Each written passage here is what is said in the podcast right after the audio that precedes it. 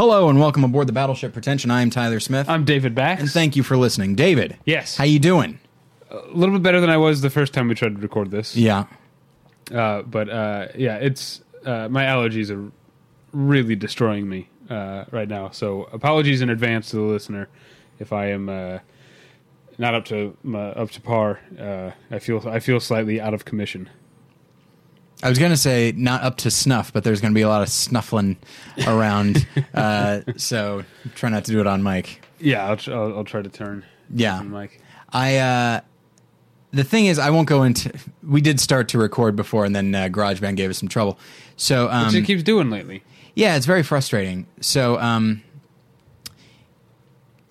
so as I, so I won't go into as much detail there, it, but, uh, I am not allergic to anything and I have no allergies in general. Cause I know, cause like I know people that say I'm allergic to this, this, this, but then there are other people that just say I have allergies. Yeah. That's me. Yeah.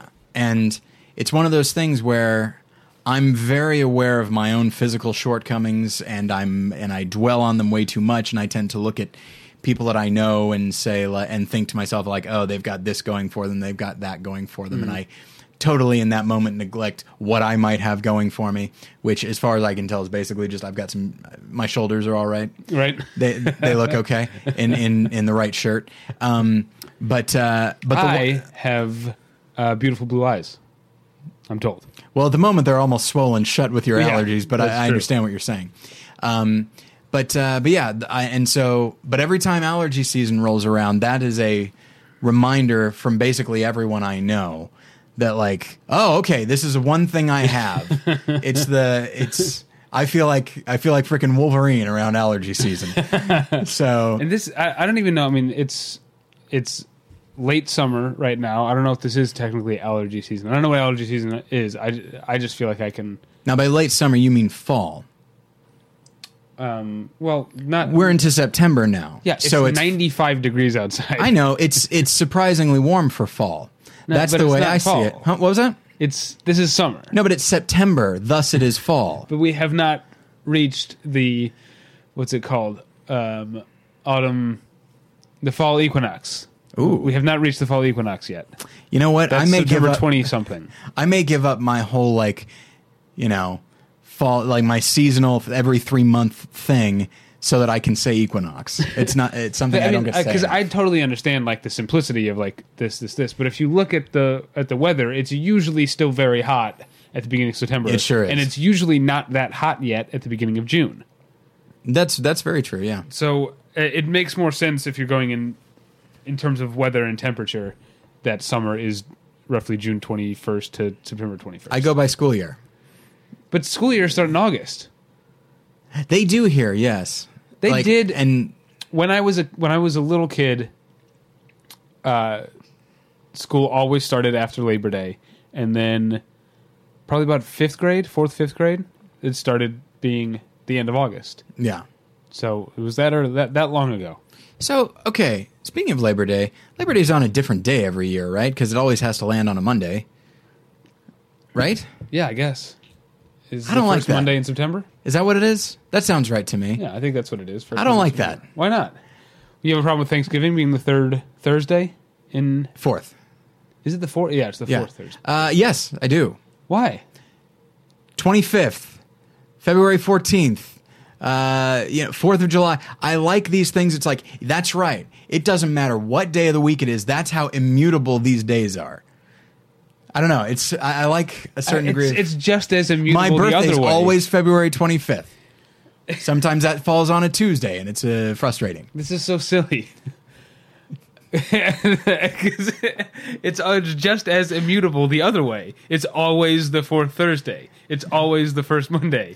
It doesn't. Yeah, but that's the thing is that they're making, they're deciding it'll be like a Monday so you can have a long weekend. The Thursday thing makes no sense to me at all. But like at least then you get a long. Well, some people do have to work on that Friday. I know. I, which I feel is, very bad for them. I feel bad for them too. That's absolute horseshit. But no, it's that's the thing is just like it just comes. They just decide. Oh, it'll be the first Monday in September, and that way you'll always get a three-day weekend and it'll be just fine. And just it's like, well, now you're just making you're just making this shit up so people have a long weekend. Like it's all it's all based on some I don't know for some reason. But you're still, uh, by the way, I'm playing up how bothered I am by this. It doesn't really get to me that much. You're still observing the thing. I guess so, but like when you just like, eh, it's, you know, the day doesn't matter. It's just whenever, you know, who gives a shit? Like it's I feel just like you're just putting too much importance on numbers. Yeah, you know why? Because math doesn't change. Numbers don't change. Right. People change. They and sure do, so David. The, set, the the the first Monday in September will always be the first Monday in September. There will always be a number of Mondays in September, and there will always be a first one. So it's just as much part of the math. I know, but what date is that? That's what I want. Like, I want dates. You're clinging on to these dates. Yeah. Because that's the thing. You're clinging like, on to these dates like that monkey in Raiders of the Lost Ark. Uh, you know what I say? Those are bad dates. Moving on. So okay, speaking so, of, you were talking a moment ago about, uh, we'll get to our sponsors in a moment. Yeah, yeah. Uh, but you were talking a moment ago about, uh, you know, when you were talking about when we were kids and, and, uh, this is, and by the way, like the holiday thing always bothered me when I was a kid as well. Um, mostly just cause I didn't, I didn't know the rules. That's the thing, I guess, is like, you have to know oh, the ru- like the one I don't know is Easter. Like, oh, I know that, it's a Sunday, but I can't figure it out. That's one where it's like, all right, fellow Christians, we got to get our shit together and just decide a day. I feel like, I'm probably wrong, but I feel like sometimes it's in February and sometimes it's in April. And I don't think it's ever it's in March. I don't think it's ever in February, it, but like, sometimes it's in March. And it's just, and I recognize it needs to be a Sunday because of what it symbolizes. But like, if that's changing all the time, no wonder people are dropping out of the church. Like, it's just because there's no consistency. It's whatever we want it to be. I don't like it. Anyway, uh, but you mentioned uh, being children and that sort of thing. And there is something that I grew up with that mm-hmm. a number of other people grew up with. And that is a man named Cal Worthington, mm-hmm. a noted uh, car salesman. Yeah, I mean, he he also he owned the dealership. Yeah, yeah, yeah. He wasn't just a guy who worked yeah, there. I guess he basically had a car sale, you know, empire. Yeah, uh, Worthing, Worthington Ford. Yeah. Um, and I, uh, you know, I've talked a lot uh, on this podcast about how I've come to love Los Angeles and California in general. Um, and I didn't have the uh, experience of growing up with Cal Worthington. I mm-hmm. discovered him when I when I moved out here. But my... Um, Uh, my girlfriend is uh, a native, and so she, you know, she was a fan of Cal Worthington, and uh, uh, he he basically he died on um, Sunday the eighth okay. of September. Uh, he was ninety-two. Yeah, he's he an old guy. Watching football at his home. It's kind of seems like a pretty good way to go. Yeah, uh, but, but he was assassinated. That's the thing. um. But uh, for those who don't know, he was every. Uh, I guess the reason I'm I feel okay bringing up this like local thing on the podcast is that it's a bit of local color that every place has. Every place has local T V pitchmen. Absolutely, and that's the th- that's one of the th- and also they're asked because he's local to Los Angeles, which is where the film industry is located. You will actually find Cal Worthington types in movies a lot. You, you ever seen Made in America with Ted Danson and uh, Whoopi Goldberg? No. Okay, he basically plays a, a, te- a Cal Worthington type okay. of uh, car guy. Anyway, um, yeah, that's that to me is what's fascinating is. You know, uh, I mean, you lived in Springfield for a sh- for a short time. You may recall Woody Justice uh, of I Justice don't. Jewelers. If you you weren't there long enough, wait, was that what, the one where uh, there there was an an ad for a jewelry place or like a cash for gold place that I used to see in Springfield, um, where it was it wasn't the guy. It was like the the the young. There's always a young blonde woman in every like cash for gold yes. uh, ad, and she was talking about how some places. Um, uh, charge exorbitant fees. That was that was what she said. Mm-hmm. But clearly, they a wanted to really emphasize how exorbitant they were, or they needed to add a millisecond to the ad. Okay, and so they had her. So it, they, it's she. What she says, if you're listening, she says some places charge exorbitant, exorbitant fees. But she only said it once during the take. It's mid-take. They just, like, make her, like, jumped back. So she says exorbitant, exorbitant fees. Here's the thing. I, I guarantee you that is not a Justice Jewelers ad. They're, okay. they're, they're more savvy than that. Okay. But uh, that does have the stench of a cash for gold place. Yeah. Exorbitant, exorbitant fees. Um, even if they did have her say it twice, it's still ridiculous. Yeah, um, yeah. Saying a word, I, I always think of. Uh, we're so off topic, but in keeping with movies, um, uh, a Life Less Ordinary. No, mm-hmm. um, is that that's the one with uh, Cameron Diaz and uh, yeah, yeah, Ewan McGregor. Okay, so Holly Hunter and Delroy Lindo play angels. You remember? Yep. And Holly Hunter is quite taken with. Uh, I guess uh, the pleasures of the flesh when she's down on Earth, and she's re- she reads romance novels out loud, mm-hmm. and there's she, and it's such bad writing. The romance novel int- intentionally. I remember at one point there's a reference to his torrid, torrid flesh. That's brilliant. Um, but yeah, and so uh, no, Woody Justice was a guy who had. Uh, His whole thing was, I mean, he had a whole thing worked out, as I'm sure they all did. I mean, Cal Worthington, he had animals. Yeah, he, yeah, he would always, his thing was he would have his, he would refer to him as his dog Spot, mm-hmm. but every, uh, like, uh, uh, every time it was a different, like, exotic yeah. animal. Sometimes it was like a tiger or yeah, something yeah. like that, yeah. And so uh, Woody Justice had Waka Waka, which was that diamond is so big, you go Waka Waka. And so, so much so that uh, when my, uh, fellow Friday Rewind staff members. The Friday Rewind was the name of the uh, T V, the monthly T V show uh-huh. uh, in high school that I was part of the staff uh, of. And um, and when we did uh, our parody of Batman called Fat Man, in which my that. yeah, in which my friend Willie Gold, uh, may he rest in peace, uh, he's a very large man, and so and I remember it was so. We were trying to figure out what to do, and we're like, we, maybe we could do a superhero thing. And then I actually, I felt ashamed that I was saying this, but I was like, guys, it's right in front of us. Willie is four hundred pounds. We just do Fat Man. It's, it's, it, this thing writes itself. But anyway, uh, and so the whole thing is that uh, someone has stolen the Waka Waka diamond from Woody, from Woody Justice's mansion. And, uh, I remember that. Yeah. And so it was just, uh, And and Woody Justice, actually, my mom told me that he uh, he passed away last year. Oh, wow. And so, like, and in Denver, there was Jake Jabs, who was a furniture guy. And it was oh, like, yeah. there's always in someone. Saint Louis, there was, oh, no, is it Roth's Furniture? Anyway, it was a bunch of uh, uh, white dorks. Um, but the best one in Saint Louis was uh, a, a company that I, I don't even, I think they were also furniture. I don't remember. It's not important. What's important is that the name of the place was Schweigangle, because it was two people, Schweig and Angle. Yeah. So they were Schweigangle. And, but it was three guys who did the ads, and they always did green screens. Oh, and good. To this day, it is seared into my brain, their Christmas ad, which was them on a sleigh, like they're delivering presents with a green screen, so they're like pretending like they're hanging on for dear life. Yeah. And they're singing, uh, no money down, no money down, no money down today.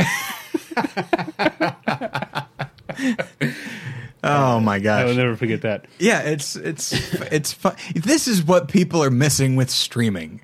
You know, these uh, ridiculous yeah. commercials. Yeah. Um but yeah, and so it's it's so fascinating to think.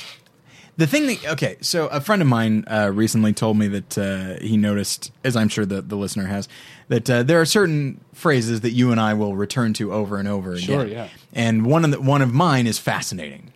Uh-huh. Uh, I use the word fascinating a lot. And immediately I was like, oh, man, I guess I, I guess I do use that a lot. And then I was like, I am fascinated by almost everything, though. Uh-huh. And one of the things I'm fascinated by is the idea that, you know, Cal Worthington, Jake Jabs, Schweigangle or whatever. Schweigangle. Schweigangle, um, Woody Justice. Like, these guys, in many in many ways, are just as much a part of our lives as, like, movie stars, but we would never think about them. They just become yeah, yeah. sort of white noise. If anything, we remember how ridiculous they are. Waka mm-hmm. Waka, here's a tiger that I call my dog, and, you know, no money down. Like, it's just, like... We think of these silly things, yeah. but they're a big part of our lives, and we absorb it just as much as anything else. Um, the last thing I want to say, Cal Worthington related, is that my my ex-girlfriend used to play in a band. Mm-hmm. Um, I think you came to see them at least. Black once. Comets. The Black Comets, yes. Um, they don't exist anymore. Featuring but, uh, uh, A S T's Ryan McManaman. That's right, Ryan McManaman. Um, anyway, uh, they would sometimes play shows with a band called Pussy Cow. And what I... came to realize is that I guess among people who grew up out here, that's kind of an inside joke that Cal Worthington's catchphrase, "Go see Cal, go see Cal," sounds like Pussy Cow. That's what I thought it was when I was a kid. That's what and I was that, like. My Natalie, my girlfriend, says the same thing. Yeah, she grew up out here, uh, and that's the thing is, I just thought like, because when I because I was too young to know what pussy, what the different things it could mean. Right. I thought I was like, so it's like a is it like a cat, but it's a cow? Is that like, is that clever, or is there literally an animal called a pussy cow? That's weird. And so like so I that's what I thought it was for a, for years. Probably longer than I should have. uh, yeah. Do you know what? Uh, okay, we're done with Cal Worthington. You know what? Speaking of longer than you should have, I always grew up referring to Yoplait yogurt as Yoplait. Oh, and yeah. By grow up, I mean, like, until a few years ago. And to this day, like, uh, I see the word and I think Yoplait. I don't think Yoplait. But, like, it's like it's like everyone knew that it's pronounced Yoplait mm-hmm. and never told me somehow. I don't know how it like it's so ingrained in me that it's let, pronounced let Yoplait. Uh, that's interesting. Let me ask you this, because I mean, you undoubtedly heard people say Yoplait. I'm not sure that I. I'm, I guess I must have at some point. But how many conversations have you really had about Yoplait? Me? Yeah, tons. I had three today. Conversations or Yoplaits? Both. I ha- I had a Yoplait, and then I called a friend and said, "You'll never guess what I just Different had." Different friend each time. Absolutely. I don't want to bore my friends, but uh, it's something I find fascinating. All right. Did you have anything else to say about pronunciations? Uh, no, because that's something that you. I remember year, uh, years ago you talked about uh, you would use the word segue, but oh, when yeah, you yeah. saw it spelled, you said "sieg." Yeah, I thought it was a. different word that I guess meant the same. Th- I never put two and two together. When I was that they meant the same thing and were in fact the same word. When I was young, I knew that I knew the word chaos and I knew what it meant, but I didn't know. But when I first saw it, I was like, "Chouse? Uh-huh. What the hell is that? That's weird." Um, the one other one for me is awry. Things went awry. I would mm-hmm. think it was awry or something. Oh, okay, yeah, yeah, yeah. Um, oh, there was one more. I was gonna. No, I can't remember. And, yeah, I'm sure I'll think of several more, but. Uh, But yeah, and so... Um, oh, well, then there's also the fact that I'm not a basketball fan, and so when I see the name of Boston's professional basketball team, I, I think and say Celtic. Oh, right. Because that's what the Which word is. Which is what it should be. uh, and the fact that, that people pronounce it Celtic is... Uh, they're all wrong. Like, I don't understand. But then then again, that's just the way language works sometimes. I understand. Yeah. Also, have you ever tried to correct somebody from Boston? It won't yeah. go well. No. They're a violent people. Uh, have you ever tried, you're saying on that particular issue you've tried Any to issue. People? Okay. They'll throw a battery at you. Um, next time we have someone from Boston on, we should talk about the why the team is called the Celtics, if that... Okay. We do, we we know some, some Boston where people. Where that came from, because yeah. it's very weird. But then also in Nor- like in France, there's a, a, a town in a, a famous cathedral uh, called Chartres, C H A R T R E S. Okay, yeah. Um, in New Orleans, there's a street spelled that way. It's pronounced Charters. yeah. Oh, the, and then one of the things like like Illinois, uh-huh. and then Des Moines, but then there's like Des Plaines. I've heard people say Des Plaines. Huh. Um, yeah, it's very frustrating. That's very interesting.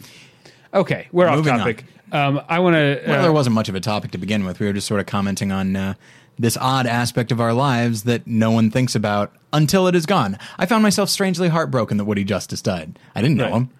And Cal Worthington. And Cal Worthington. Um, and Jake Jabs is probably on his way out. He was he was getting older. The Schweigangle guys, they'll, they'll, they'll outlive us all. um, uh, before we move on, I want to talk to you real quick about tweaked audio dot com, which is uh, where you find um, professional quality earbuds in a variety of styles and colors. And if you go to tweakedaudio.com slash pretension, you get all that with one third off, and you don't have to pay for the shipping. So tweakedaudio.com slash pretension is where you want to go if you want to be one of the cool kids. I'll do I'll, uh, I'll do this. It's fine. You did it last week. I know, but you got allergies. What if I want to do it? Okay, go ahead. Uh, yeah, but last week we did talk about uh, how um, uh, Malcolm uh, in in the U K, right? In the U K? Mm-hmm. Fixed our, um, our audio and was uh, a, a miracle worker with that. And so I do... We do want to tell you about him again. Um, his his deal, his thing is called Fixed It. That's F I X E D one T. and Fixed It is run by U K analog synth builder and electro musician Malcolm Dixon. Years of working with audio means Fixed It has the skills and tools to open broken digital audio files and extract what's inside. He can also take a poor quality recording and bre- he can also take poor quality recordings, that's a typo on your part, yeah, sorry, and breathe some new life into them. Fixed It has also created a suite of small, inexpensive programs to allow Mac GarageBand users to take songs off the Mac and onto the iPad two, iPhone four, and iPod Touch so users can work on songs on the move. For more information, just go to Fixedit, that's F I X E D one T dot co dot U K, or click on the skyscraper ad at battleship pretension dot com. And you know what? I even had a moment because, uh, as we mentioned, we started recording this episode and then something went wrong with GarageBand. And uh, I had the thoughts like, oh man, what if... What if the thing happened? What if it happens that happened, you know, three weeks ago? And it's like, it's not supposed to. It's, it's, I, I read up on it and it's a fluke. It's something that mm-hmm. happens to everyone eventually, but it doesn't happen very often. And so, but I thought, like, what if it happens to us every few weeks? And I thought, no problem. Yeah. We got, I know that sounds weird, but we I just. Malcolm and Fixed It on yeah. our side, in our corner. Yeah.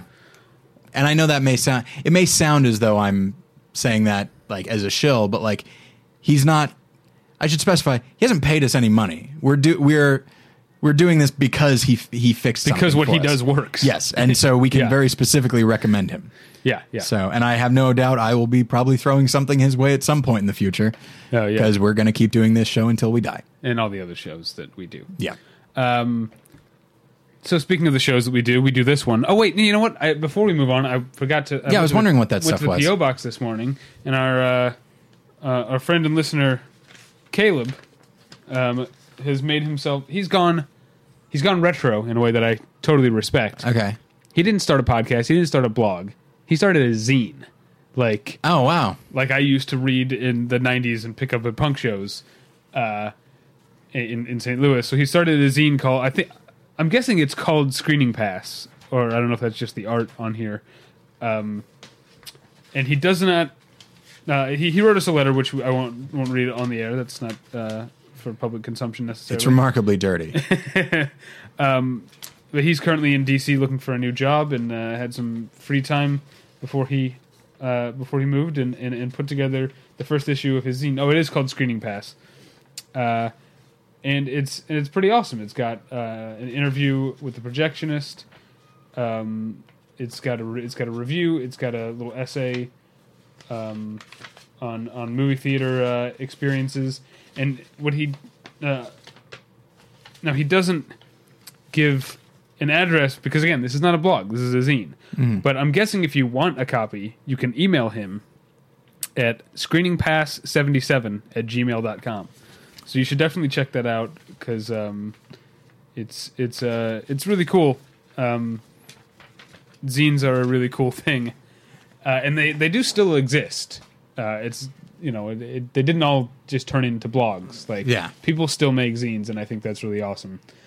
Uh, so thanks to Caleb. Yes, thank you very much. So, um, guess what? This is episode three hundred forty, as you've noticed, um, and that means that because the episode, the number of the episode that's in the description, um. ends with a zero and yet is not divisible by fifty, mm-hmm. that means that this is a profile episode. Yeah. And in uh, ten weeks, though, you know, all bets are off. That's right. We got to find something to do with that. Yeah, we'll be fine. We got ten weeks. Okay. um, uh, now, s- speaking of um, uh, old, old men who died. Yeah, that's a... I, in my mind, I was like, well, that's the transition, but we can't do that, right? That seems callous. But uh, old men who you kind of equate with cowboy hats have died. Right? You can do this episode on your own. I'm just going to... I'll sit here so you have someone to talk to, you're but I've got nothing to say. You don't see the correlation between Cal Worthington and our our our, our subject today. Our, our, our profilee. Uh, there's, yeah, okay, I could, I can see it, not merely because, like, I could see a Cal Worthington type existing in sure, uh, a sure. novel by this man, uh, kind of, a, not to imply that Cal Worthington was a huckster, but he gave a certain impression, uh, and, uh, the the subject of today's profile tended to write about low-level hucksters and who yeah. still had a certain degree of showmanship. Yes. So uh, speaking of showmanship, this guy himself had it in spades. Mm-hmm. Um, and his name was Elmore Leonard. He died. Uh, I don't have the date in front of me, but he died recently. Yeah, very like in the last few weeks. Um, and uh, Tyler, you've printed out this list of uh, of of film and television projects that were inspired by Elmore, Elmore Leonard's Elmore Leonard's writing or written by him. Mm-hmm. Uh, and A, there's a lot more than I realized. Yeah. Oh, and there's and. Okay, go ahead. Sorry. And, and B, I've seen very few of them. yeah, it's El- Elmore Leonard's. It, he's fascinating to me. Uh, we talked about him very briefly last week with uh, Pat. And by the way, thank you to Pat for being on the show. Um, oh, did we? Not this time. Oh, right. I thanked him in yeah. our lost our lost minute and thirty-seven seconds. oh, hey everybody! If you want to pay one dollar and twenty-nine cents, you can get that minute and twenty and thirty-seven seconds. I don't. I think I deleted it. Oh man! Oh, but, but it's not. We can get it back. Yeah, yeah. yeah. We'll give him, uh, let's say, five more weeks of uh, of pitches on, on, on the show. Um, but yeah, uh, so I was, after he passed away, I mean, I knew he was older, and so while, of course, it was sad that he that he died, um, you know, he left behind a huge body of work, you know. Um, as opposed to there, there are some people like, you know, authors or actors or whatever, like the, like James Gandolfini that we were talking about last week, um, who they pass away like really in their prime. You feel like they are just like, even if they've done amazing things, you feel like, oh, they've got decades worth mm-hmm. of, you know, more like, for example, uh, what is it? Um, Enough Said is uh, starting to get reviews and it's being very well reviewed. Oh, good. Um, and specifically that he is being very un-Tony Soprano-like, which everyone said is very refreshing and yeah, would, have, to, uh, would have taken his career in another direction. There's a rare trailer that I saw.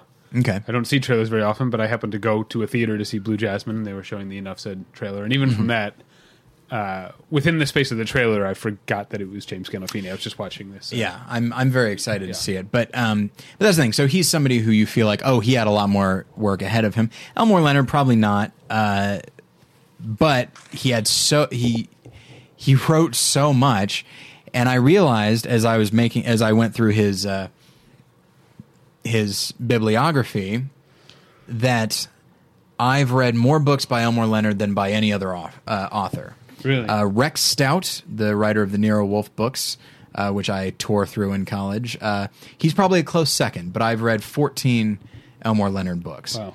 Um, I've probably read at least that many Stephen King books. Really?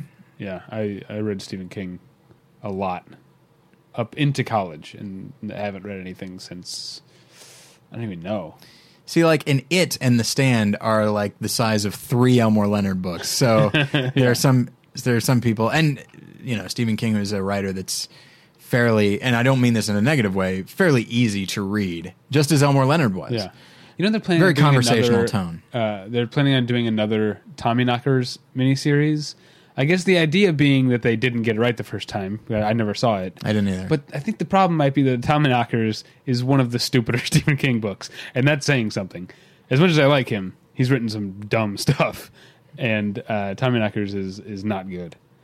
I don't know why they would want to. I never. I, yeah, I never read it. I only read a, a handful of uh, Stephen King books, oddly enough, and none of the big ones. No, I, I'm sorry. I read It. Yeah, It is amazing. But I never read The Stand. Um, I I never read the the long The Stand. I read the because it was first published and it was a mere eight hundred something pages. Oh, all right. And then once he became more famous and had the leeway to do so, he was like, I want to release because his I guess his editors made him cut it down. Huh. They're like, we can't have this. You know, not going to sell a twelve hundred page horror novel. Yeah. Uh, and he was like, well, I'm Stephen King now. Yeah. So I can release it. So there's like the twelve hundred page version, which yeah. I've never read. I only read the original release. Yeah. Well, in the eight hundred, all they really did was they just cut the last four hundred pages off and just said, it'll be fine. People will figure it out. Um, uh, I'm trying to think what are some other. Uh, I know we're not talking about Stephen King, but we might as well while we're on the topic. Yeah. Um, well, the best Stephen King novel that is not a movie or anything is called Gerald's Game. Um, and that could be a movie. You've read it? Uh, no, uh, no, but I know but what it's about. Do you know about. what it's about? Yeah. Yeah. I mean, I think the only thing that would keep it from being... I guess they could change this part of it, but the main character is a naked woman for the entirety of the mm-hmm. story. That's like, that's part of the setup, is that she's, uh, you know, alone and naked and can't uh, help herself or move or do anything. Yeah. They could uh, probably like just throw her, like put her in underwear or something like yeah, that. Yeah. And, but that, that, that's got to be a tough sell to an actress. Like, yeah, for as long as it takes us to shoot this, you're going to be naked and handcuffed to a bed. Yeah. Well, and that's the thing is like when you're, when you're shooting what is essentially like a kind of a pulpy thriller, like if it were like a, like a serious, like a serious dramatic film for which she could potentially get some award recognition yeah. or something like that. It's like, okay, yeah, I might be willing to do that. They're just like, yeah, it's this pulpy thing based on a Stephen King book. All right, strip down. Like it's somebody might not be so willing to do that. Um, and then before we move on, I think most underrated movie based on a lesser known Stephen King work is uh, Secret Window, starring Johnny Depp. That's yeah, I like that. Quite That's a, a really good movie that yeah. I think I, I don't know. It didn't didn't connect with people for some reason, or at least not with critics. It didn't do very well critically. I liked it. I didn't love it. Yeah, uh, I, I think it, I think it gets that Stephen King tone right. Of it being, sure does. Being like dark and, and scary, but also just a little goofy. Well, and you know what? I will use that to transition okay. us back into Elmore Leonard, because he is somebody... The the thing that I... Because we, we decided uh, about a week ago that we would we would be profiling him, and uh, and so I've been trying to think of like, okay, well, what is there to say about him? Because, you know, he, he primarily is a, you know, a novelist, and we're a movie show, so we're going to talk about the movies that are based on his, and television shows based on his work. So we'll be talking about that. But, you know, having read a number of his books, I feel like I can comment with a certain degree of confidence on like who he was and, and that sort of thing. And he, his books were so, so cinematic. I mean, it really did not, it really doesn't take much to make one of his books into a movie. Occasionally he'll have a subplot that's not really that important. You can cut that out, but as far as dialogue, you got yeah, it. He You're did fine. Write, uh, I'm sorry to keep comparing him to other authors, but actually I think that's probably helpful to, you know, I think there are certain pillars of like pop culture literature mm-hmm. in uh, American, in twentieth century America. And Stephen King is one of them, and Elmore Leonard is one of them, and also increasingly George R R. Martin is one of them. Okay, if yeah. You've, uh, Uh, if you did what I did, which is you watched Game of Thrones and then started reading the books, I've only read the first two books, it's amazing how much of the great dialogue you remember from Game of Thrones, the T V show, yeah. was lifted directly from the books. He, he wrote great dialogue, yeah. and Elmore Leonard has the same the same thing. It almost feels like it was meant, like his stories were meant to be movies more so than books, except the books are incredibly fun to read in, in themselves. Um, but the thing that the thing that fascinates me is, if his books are so inherently cinematic, why do so many people have a hard time translating them to film? Because and it's and it's 'cause a lot of these are bad. A lot of these are bad, and it's tone. Like you need to get exactly the right tone, and admittedly, it's hard to do because he writes characters that atten- that. are broad yet surprisingly specific. Mm-hmm. They can seem, if you're not careful, they can seem really cartoonish. Mm-hmm. Or if you, if you, if you don't, if you go, if you try to avoid the cartoon thing or the caricature thing, if you try to avoid it too much, then everything is is deadly serious, and it's not fun. Like he's really hard to, to capture, and on film where it's like, okay, well, we're locked into an actor now, we're locked into a general tone of the film, and of course then you have like I hope you I hope you got the right composer, because that makes a big difference right. too. Well, you and know uh, I want to start actually okay. w- uh, um, with talking about uh, one of his works that was adapted most at the beginning of his career mm-hmm. and then again most recent or rather recently, which is three ten to Yuma. Yeah. And I think I remember an interview uh, about the time that Justified came out um, where he was talking about how few I think it was with the A V Club. He was talking about how few of the adaptations of his work he actually likes. Yeah, um, and he said he and he gave Justified as one of them, but he also said, and I think Out of Sight was, was one of the ones he. He really said likes. Get Shorty was the first one he okay. thought got it totally right. Um, uh, but he mentioned the the two thousand seven three ten to Yuma, the implication being that he likes it better than the original, hmm. um, which I. I can see based on what you're saying that definitely I, that I think the, the the have you seen the original? No, I haven't. Okay. Um, Do you own it? No. Okay. Uh, uh, I, I should. Uh, it's on Criterion now.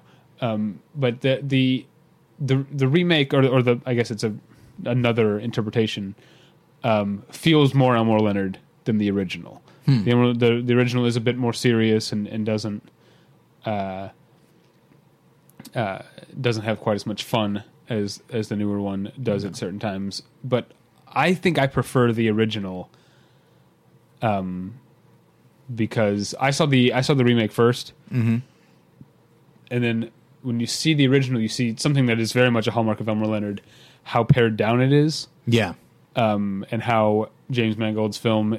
Uh, I, I haven't read the book, so I don't know if these scenes were in, invented. Uh, I mean, the book it's just a, it's a short story, is it? I believe so. Yes, so, yeah. But I've, I haven't read it, so it's probably both of them probably invented stuff. But there are parts, there are whole like things that go on in James Mangold's movie that feel, once you've seen the original, like they were just added to pad out the time. Because mm-hmm. um, the really interesting thing about uh, the original film is that, uh, for those who've seen James Mangold's film, you know that before they get on the three ten to Yuma, there's a, uh, it's essentially a scene or two scenes in a hotel room mm-hmm. um, in the in in Yuma while they're waiting for the, the three ten. Uh, in the original movie, they get to the hotel room like halfway through the movie. It's a whole section of them in the hotel. It's really awesome stuff. Nice, and it's and it, and it is it's very it's much more straightforward and simple in that Elmore Leonard way. But it also is not as colorful as as the remake is. Yeah, I mean the remake certainly. Uh, you know what? I haven't seen the original. Maybe a lot of the characters are the same, but I mean more than anything, he just created good characters and then he wrote them very well. And you got a strong sense of who they were. They could in many ways seem like archetypes, but they weren't. They, you know, and one thing, one of the things that I like in the new three ten to Yuma is that you get a really strong sense of, you know, I mean, like uh, Kevin Durand yeah. is in the new one and he's not in it very long, but you get a strong sense of who he is, and same with Peter Fonda. Like, now yeah. some of it is just that Peter Fonda has just a world of experience on his face, and you just yeah, feel yeah. like you've spent more time with him than you actually do. But it's just, it's just, and then and then to me, like Ben Foster is such a fascinating character as well, and just the way these characters, each of them being very distinct. Each of them having their own priorities, their own goals, their own experiences, and then throwing them in together. That more than anything, because he created great ensemble pieces and just having, just taking all these often dangerous elements and throwing them together and then seeing what happened. And yes, sometimes there was a convoluted plot, not so with three ten to Yuma, but in a lot of these other like crime, you know, modern day crime novels, uh, people would like there'd be a heist or there'd be a con or something like that. And not unlike Dashiell Hammett or as, as Pat was talking about last week, like a Raymond Chandler. Yes, the story is important, but what's more important is how are the characters reacting?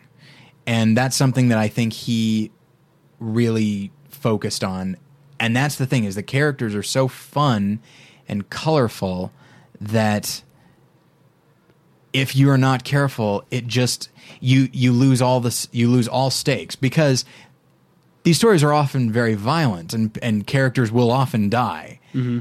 in a violent way, and and a lot of filmmakers tend to they want to emphasize the silly aspect, failing to re- and and then it just feels like a Roadrunner cartoon where the coyote still dies, but you're like mm-hmm. ah what are you gonna do?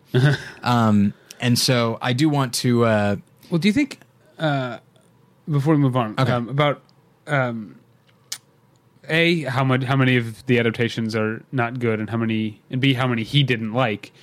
Um, do you think there's a there's a certain type of um, what's the word I'm looking for? Uh, it's postmodernism, but it's a specific. It's more specific than that. It's a it's a it's a it's a glib or or humorous postmodernism mm-hmm. that. that mainstream movies in particular had to wait to catch up with. And that's why, yeah, that's why almost all of the, almost all of the successful or well-known adaptations yeah. starting in the nineties, uh, even yeah. though he'd been writing for fifty years. You almost feel as though it wouldn't be possible if not for Quentin Tarantino. Not merely because he made Jackie Brown, but like Reservoir Dogs and then Pulp Fiction made, suddenly made it okay where it's just like, oh, these characters There was can also be Blood talk- Simple before that, which I think is yeah, yeah. Uh, a big... Um, yeah, I, I, Coen Brothers, it'd be neat to see them do a yeah. Elmore Leonard adaptation. I mean, and Blood Simple kind of could be. It's pretty... Yeah. Uh, it, it's got that kind of story. Yeah. And it needs more characters, but yeah. yeah. Um, it might be a little too pared down. But yeah, it's, it, colorful characters... who are not so co- colorful that you feel like they don't exist in our world. Um, but yeah, you, I mean, Vincent Vega and Jules Winfield talking about, you know, Big Mac's a Big Mac, but they call it Le Big Mac right before just destroying an apartment full of people. Yeah. Um, you know, like, I feel like that got people more comfortable with this, the idea of this and seeing that it is acceptable as opposed to, okay, well, let's have a movie about hitmen that's very serious, or let's have this goofy thing over here. Although, for the most part, I feel like the goofy stuff uh, did not happen before the nineties. Yeah, yeah. Um, a lot of the misfires you'll have after Get Shorty and and that sort of thing. I'll get to that in a little in But a little do while. You have anything in that big period between three ten to Yuma, the original, and Get Shorty that you really yeah. want to talk about? Yeah. Um, so I read the book, Mister Majestyk. Um, and then I saw the movie, and uh, he wrote the book, and he uh, adapted it. And it's the the movie stars um, Charles Bronson, and what you know, a lot of his stories fall into not necessarily a formula, but the main character is often something of a loner, somebody who often just wants to be left alone, or if he's part of a larger organization of criminals. Uh, He kind of sticks out, um, mm-hmm. and he doesn't really fit in with the rest. And so, and he's always remarkably capable. And so, uh, but people don't know that, and so they sort of uh, awaken a sleeping giant, so to speak. And that's what happens in Mister Majestyk. And and this was nineteen seventy-four, so we did not yet totally associate Charles Bronson with the guy that's going to kill you all. Um, right. And so, uh, though he had been, you know, in Magnificent Seven and Dirty Dozen and that sort of thing, but this is this one like he's just plays this kind of this guy who who wants to be a man of peace but has a past, and then these criminals just mess with him, not knowing what they got themselves into.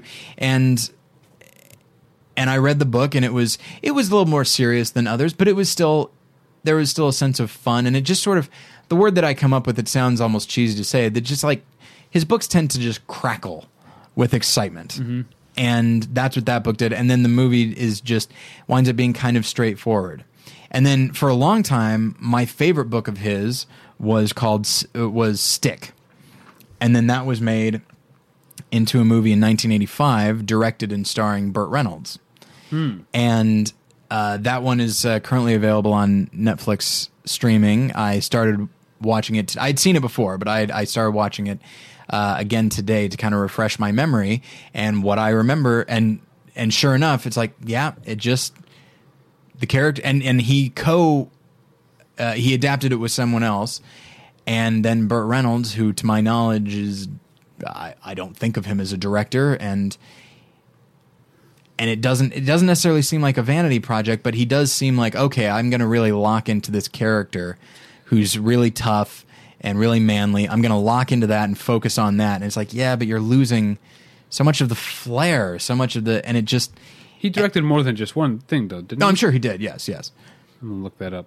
But, uh, and it's just, that's the thing, is like, so Mister Majestyk and Stick, um, they're fine movies, but when, but I've read the source material, and then when I see what other directors did with that same type of source material, you realize like th- there's there is an almost intangible quality of like, how do you get this right?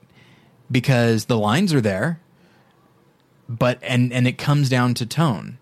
Stick has plenty there that could be viewed. I mean, you have a a villain who uh who believes in like voodoo and witchcraft and stuff, and often you incorporates that into his threats to his underlings. one of whom is played by a long-haired, red-headed Charles Durning named Chucky. All right?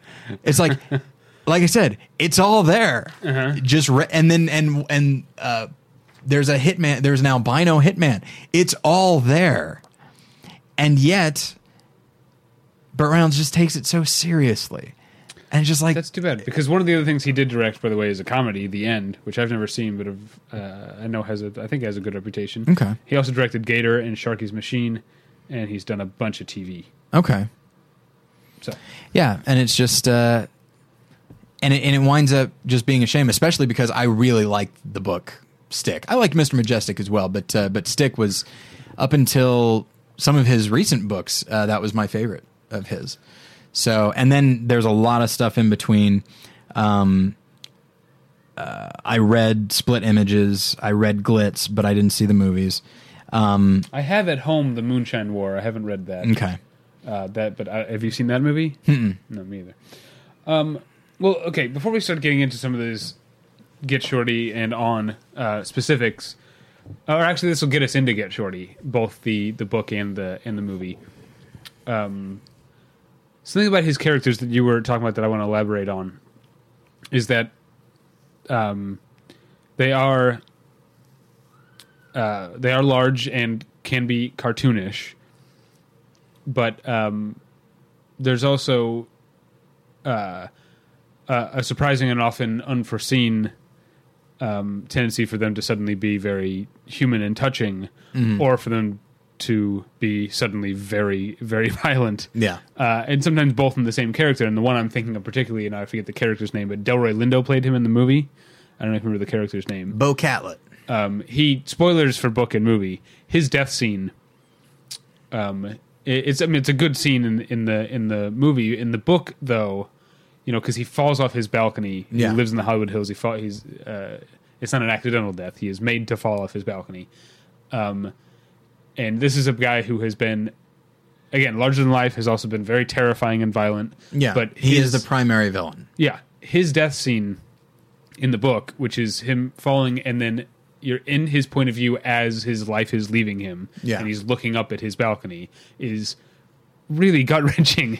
Yeah. Uh, uh, very disturbing. Uh, Especially because... And, and, and, and it's... I mean, one thing that Elmore Leonard is known for, I mean, he wrote a book about... Um, about like four writers, you know, mm. he had a lot of tips. One thing he was known for was economy. Yeah. You know, I mean, that death scene, the the, the, the part of the death scene that I'm talking about, uh, like that's inside his head, is all of like two sentences. Yeah. Uh, and it's incredibly effective. Yeah. And it's just, yeah, he, that Elmore Leonard does, because though he writes characters that are often posturing and are, and often seem remarkably cool and all that, they are, they still have the human emotions that we have. And in that mo- in that moment, Bo seems more confused than anything else. Now, partially it's because he is dying and mm-hmm. about to die. And in that moment, you're probably not as clear-headed as you ever will be. But it's just like just trying to figure out what happened. How did he get here? And it's very sad and it's kind of sort of pathetic in a way. Mm-hmm. Uh, but that's the thing, is the character himself...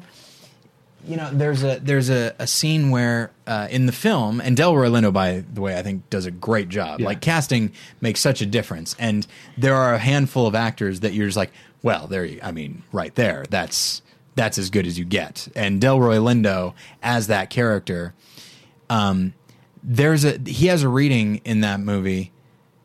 We're talking about Get Shorty now, obviously. Yeah, yeah. Um, he has a reading that I have tr- that I laugh hysterically at.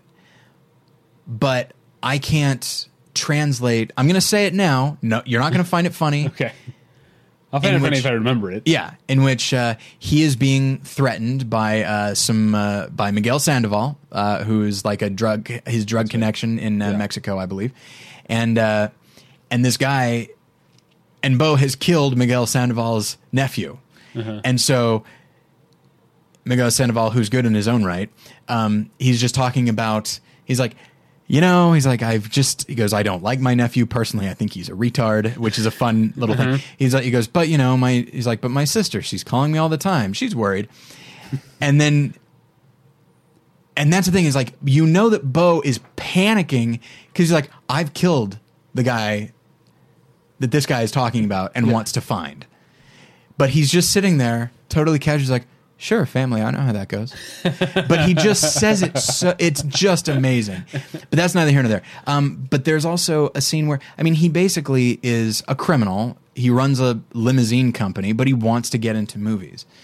And he's trying to force his way in, th- which is kind of the only thing, he, the only way he knows how. Uh-huh.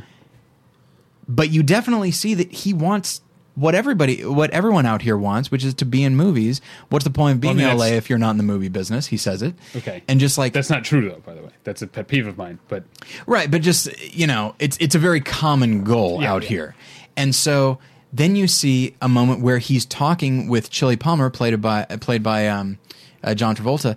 Um, they're talking about the script and they are, for all intents and purposes, even at that moment, enemies. Uh-huh. But the minute they start talking about the, the script, They're, they kind of come together a little bit, and you actually see Delroy Lindo, you see him drop the posturing, and he gets excited about it, and then you have, and then Chili reasserts that, like, no, we're still enemies, and he says, like, you know, what the fuck do I need you for? And then you see uh, almost a look of sadness and betrayal on Beau's face when he realizes, like, oh yeah, this is, we're not producers yet. Uh-huh. We're not writers yet. We are still on the outside, and we still have to be these criminal types. And that's the thing, is like, great. And that scene is crackling with the dialogue is crackling as well. And it's fun to listen to, but, but there, and there's a constant threat of violence and just people, t- these guys constantly sizing each other up. But underneath there's a, there's a genuine humanity. And that's, and the, the good ones understand that humanity while never losing sight of what makes these fun. And there's really only been a handful, uh, you know. Um, well, do you want to say? Do you have anything to say about Be Cool? Book's great, is it? I didn't see the movie. It's I heard not, it was awful. Not, not good. I heard. I, mean, the, it, I heard The Rock was good. Uh, yeah, um, uh, uh, that's true. But I think I mean one of the biggest things that is illustrated by the difference between um, the movie studios were making in ninety-five and two thousand five is that Be Cool is rated P G thirteen, mm. which is uh, just ridiculous given what Get Shorty is. Yeah. You know, in terms of, in terms of language and violence, uh, uh, it's uh, I knew going in that this is not not Get Shorty, and it really wasn't. So uh, that's all I had to say about Be Cool. Uh, should we talk about Dennis Farina at all? Well, the, and that's the thing. Okay, so Get Shorty is about as close to cartoonish as you can get without it becoming cartoonish. You know, it doesn't take place in the gritty reality of Jackie Brown or Out of Sight. Yeah. But it certainly is not Freaky Deaky, which I'll talk about in a moment. Um, but it, I mean, but I mean, the characters, like, you know, they, they dress a certain way. Everything is lit a certain way. Um, everything seems kind of clean, and I don't say this is this could be a negative, but again, tonally it gets it right. And the character that runs the greatest risk of being just a total joke mm-hmm. is Dennis Farina's character, Ray Bones, Ray Barbone. Mm-hmm. And basically, I mean, I mean, I I talked earlier about Roadrunner and Coyote. Chili Palmer's the Roadrunner, and Ray Bones is the Coyote. And he's constantly, he's getting punched in the nose. He gets shot in the head. Pardon me, it grazes him. Um, right. And just, we should mention, by the way, before I forget, in terms of the movie's look, uh, that it was directed by the guy who, the cinematographer who shot the aforementioned Blood Simple. Yeah, Barry, Barry Sonnenfeld. Sonnenfeld. Yeah. And is a guy who is a, the best film that Barry Sonnenfeld has directed. Yeah, no question. I like Adam's Family. Uh, right, and the first Men in Black, I remember being fun. I do really like Men in Black. I, I, I like Get Shorty so long more. That I can't really say. I like Get Shorty more, but Men in Black is, is a solid film. He also made Wild Wild West, which was terrible. You know, none of we're none of us perfect. David. Yeah, you can't win them all. Um, and so like, uh, and and that's the thing is every time you see Ray Bones, you know he's wearing, he shows up wearing like a pink blazer and these right. gray and and also just like when you show up and almost anytime he shows up he's just perpetually shaking his head yeah. in kind of a Paul, uh, Polly Walnuts type of way. And his, his look, by the way, is kind of like the almost like laughably stereotypical Miami yeah to absolutely. The stereotypical Los Angeles that yeah. we that we get Uh, his the way that Raybone's dresses reminds me of when they go to Florida in Donnie Brasco, yeah. except it's like twenty years later or yeah, fifteen yeah. years later, and he's still dressing like that. Yeah, and just and also little things like, and he identifies as being from Miami. He goes, "It's like, who the hell are you, Ray Barboni from Miami, with the, the the thickest Chicago accent you'll ever find?" But um, but that's the thing is, I remember I think uh, I think Roger Ebert in his review said every time D- Dennis Farina shows up, his broken nose looks more painful. It looks like it's not yeah. healing correctly, yeah. and it does get bigger and thicker and redder, and it just looks ridiculous. And so, in many ways, this character can't be seen as a threat, but he is. There's a scene where he kills a guy, but throughout he's hilarious. Yeah, how can a guy this funny be seen as a genuine threat? Well, I think it has a lot to do with him being um, uh, essentially stupid. That's it. I remember years ago, and we'll be referencing Out of Sight in a moment. Years ago, you commented that Don Cheadle in Out of Sight is to you one of the most frightening villains because he's dumb, right? Or just maybe not dumb, but not he's not a criminal genius. Yeah, and he's not good. Like even if you have the upper hand in terms of reason, even if you're right about something, yeah, he could still kill you because he's too stupid to, too stupid to see that, yeah. that it might be better for him not to. Yeah, like uh, he almost yeah, and it is scary. Yeah, before somebody corrects him, he's about to shoot a bullet into a safe. It will in such a way that it will definitely ricochet off and kill him, or at least hit him. Right, you know, and then someone else says like, "Oh hey, uh, I, maybe it was maybe it's the henchman. I don't totally recall, but uh, wait, wait, wait, Bob." No, I think it might be, uh, what's his name, Isaiah Washington? Oh, right, yeah, yeah. But yeah, and so... Um, I want to see that new movie he's in, Blue Caprice. It's not getting great reviews. Yeah? Uh, it's getting good reviews, but not great. Very fascinated by the story.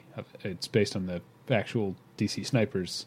Oh, okay, interesting. Uh, I didn't so know that. I'm interested in that. Um, man, there's so, mo- so many movies to keep track of. Yeah. Um, I still don't... I have no idea what Short Term twelve is about, but apparently I need to see it. It's um, an annoying title. It is off-putting, but uh, I'm glad you agree. So, but that's and so that's the thing is by creating characters who can seem who are powerful and they have just enough intelligence to come up with plans and maybe have a general idea of how to you know how to uh, uh, implement them, but they're not smart enough to like see all the angles. And so that the reason that I say that Bo Catlett is the main villain, even though he probably has about as much screen time as Raybones, is that when Raybones gets dispatched, uh-huh. no problem. Right. Like there had to be like an intricate, there had to be a somewhat intricate um, betrayal for Bo Catlett to die. Raybones is just like, here's a key, enjoy. It just he just wa- he willingly just walks right into it. Right. But that's the thing is he can jump to violence like that, you know. Right. And you right. get the impression, you sort of get the impression that because not only does he beat the hell out of a guy and then shoot somebody, a different mm-hmm. person, not only does he do that, uh, you know, because. That he views this other guy as a threat, you kind of get the impression that he might do it because he's in a bad mood from his flight. Mm-hmm. You know, he just flew across the country and he doesn't like being in Los Angeles. Yeah. And you get the impression he's just as likely to kill somebody because he's in a bad mood as he genuinely feels like he needs to. That's, I think, did we talk about how that between Get Shorty and Snatch, that's like a thing with his characters is to be like, it just doesn't to, like going anywhere. Yeah. Yeah. Uh, yeah, and just and that's the thing is, you know, um, and and it's very odd because the scene in Get Shorty that we're talking about, which features a really a fun, I wouldn't say monologue, but it's basically when when Raybones is beating the hell out of Harry Zim, played wonderfully by Gene Hackman. Yeah, um, that scene is not in the book. Oh, okay. But that's the thing is like when you get the right writer, who in this case I think is Scott Frank. I'll find um, out. When you get the right writer, the right director, the right actor, it just you can you can add scenes, and it seems like it makes perfect sense. That scene seems like it would be in the book. It seems like a creation of Elmore Leonard, and it isn't. Raybones is. And if you get him right, you can do you can do almost anything. That's right, Scott Frank. Yeah, and you'll and you'll probably get it right um, because you you've locked into who this character is. And so, uh, so I know we should probably start. We should probably move on. Yeah, I want to move on. No, I don't. Uh, we keep mentioning the book. I don't remember if Bo Catlett is black in the book. I believe he is. Okay, um, Jackie Brown is not black in Rum. No, Punch. And her name is Jackie Burke. Oh, I didn't. I didn't. I've read the book and I didn't remember that. Yeah. Um, and Quentin Tarantino has famously said that he read the whole book and must have missed the part where she's white because he imagined Jackie Brown as a black woman from from page one. Yeah. Um, and uh, uh, I, I I think that's. Uh, uh, I'm trying to think how I'm, how I'm trying to say this. This is my my allergies getting inside my head. Um, I don't know what I want to say. Are we are we switching to uh, Jackie Jack, Brown Jackie now? Brown, yeah. Well, the race is something that is very prevalent in Elmore Leonard's work, and it's something that I've thought about. Um, it might maybe we shouldn't be covering that screen just in case. I can see it. Okay, all right. Sorry, you never know when GarageBand's gonna, you know. I can see through the enough to see if it's gonna stop. Okay, fair enough. All right, um, let's uh, edit all this out. Really? Yeah. Okay. Um, yeah, race is something that it used to kind of get to me a little bit reading his books, especially when I when I saw the movies. Um, the fact, because in the book, Jackie is white, Ordell's still black. Uh-huh. Ordell is the villain. In Out of Sight, Jack Foley is white, yes, and um, Snoop mm-hmm. is black. However, in the book, Buddy, Jack Foley's friend, is white, huh. and then they made him black in the movie. Like, there are a lot of books that I've read in which the villain is black and the hero is white. Huh. That's, now, that's interesting. It is. It, it's a little strange, and that's the thing is, there are still, and that it's something that as the as he wrote more, that started to change. Uh, there's a uh, a book called. Uh, uh, I don't know if this is how you pronounce it, Tishomingo Blues, mm-hmm. which is a great book, one of my favorites of his, uh, and that and that changes things up a little bit. Um, and then in uh, like what is it like in Maximum Bob and uh, Pronto, and uh, then like like Southern redneck racists start to become villains. So it's like, okay, well that's something. Um, specifically, it's like. You'll start to see some characters show up uh, over and over again, and there's basically just a whole family of redneck racists, and they're all just awful. They're like the O'Doyles of uh, of the Elmore Leonard universe. But that's Maximum Bob was you have it on here because it was a T V series, yes, right? Did you Bo, ever watch it? Uh, I watched the first episode with Bo Bridges. Okay, um, and I read the book, and it was interesting. I'll get to, I'll get to that in a second. Okay, but. Um, But yeah, and so it's something that just kind of struck me. There there were positive black characters in his books, and there are negative white characters in his books. But for for a while, that tended... And, and there are some in which good guy was white, bad guy was white, you know, right. Just whatever. Um, but it was just... A, it was something that I took note of and just thought, that's a little strange. And I wonder... I don't think... I certainly don't think that he thought that, oh, black people are bad. Or, or oh, if somebody's going to be a criminal, they're probably going to be black. I just, I don't know where it came from. And I don't remember, I don't recall if anybody, I, I remember it, it bothered me a few years ago, and I think I looked up to look it up, looked it up online to see if anybody had ever like inter- asked him about that. Yeah. And at the time I hadn't found anything. Um, I wouldn't doubt, I wouldn't be surprised if since then, that was probably ten years ago, uh, if since then maybe somebody asked him about it. But, uh, but it's something that kind of got to me, and I wonder if maybe it just, he tended to set his books in three places, Los Angeles, Detroit, and Miami. Mm-hmm. And uh, and Detroit especially uh, is where you would find like black villains and that sort of thing. And so I wonder if he just sort of in the in the you know when you take into and a lot of his characters have also been to prison. And when you take into account that a lot of the prisoners, a lot of guys in prison are black.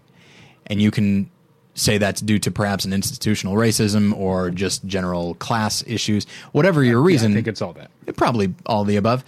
Um, but uh, you know, maybe he just felt like, okay, well, these characters are in prison, so why not? Why would I not have this? Like, it's entirely possible it didn't even occur to him. But if that's the case, then why is the, you know, why not make the the hero black as well? Um, but so, I don't know. It's, so to get back to Jackie Brown, that yeah. you, uh, I take it that you, like me, approve of Pam Grier as very, Jackie Brown. Very much so. And it, and I think it adds tremendous, uh, 'cause in Rum Punch, that is really quite a, that's an ensemble. Like, there is no real lead. Oh, okay. Um, and Jackie is just one more part, uh, in the, in the story.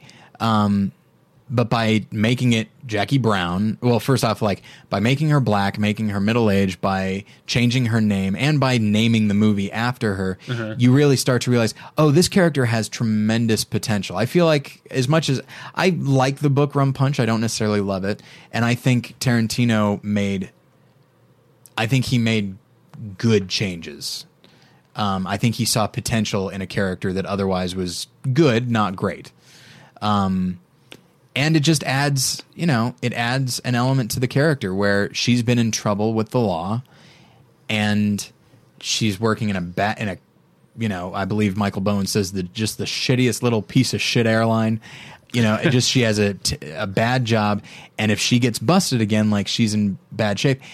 And the fact that it's a middle-aged woman dealing with this is one issue, but somehow you make her black, and it seem it adds a bit, a bit of desperation to the character, I think. I don't know. Do you think I'm off base in saying that? It, um, uh, I, I, I don't. I think that's interesting. I hadn't considered that before. Like, feeling that the legal system is not going to do her any favors, as opposed to if it were a middle-aged white woman. Um, I think. Yeah, I think that's a very good point of view. I, I think uh, I'll agree with all that and say it also changes, um, uh, Robert Forster's character. Yeah. Um, in that he's a. He's a guy of a certain age who, because of things like institutionalized racism, has probably, uh, and because of his job as a bail, bail bondsman, um, has probably dealt with a lot of uh, a lot of black criminals. Yeah. And um, Jackie Brown at first would seem to be another one of those. Mm-hmm. And um, I, I think it says a lot. I don't necessarily think that.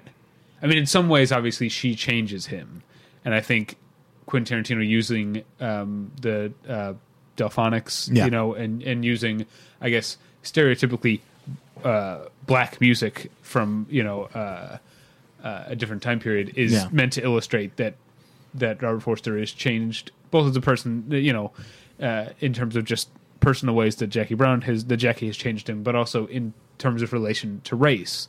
Yeah. Um, and maybe it's almost, you can almost see it in a meta way as a comment on uh, Elmore Leonard and his lack of Um, black heroes, because uh, Robert Forster's character, I don't think there's any point at which he was a racist.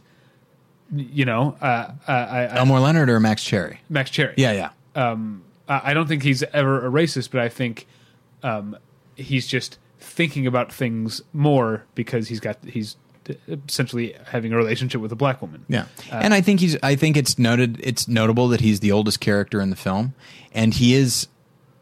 He winds up reassessing his whole life kind of as a function of Jackie, just feeling like mm-hmm. he's been in the bail bonds game for a long time, and he just doesn't really want to be a part of it anymore. And just, and just almost thinking like, what, you know, what am I holding on to, whether it be his job or maybe certain ideas that he has about race, and just like being like, I'm too old to care about this th- kind of thing anymore. I find this woman attractive. I, I'm going to do something about it.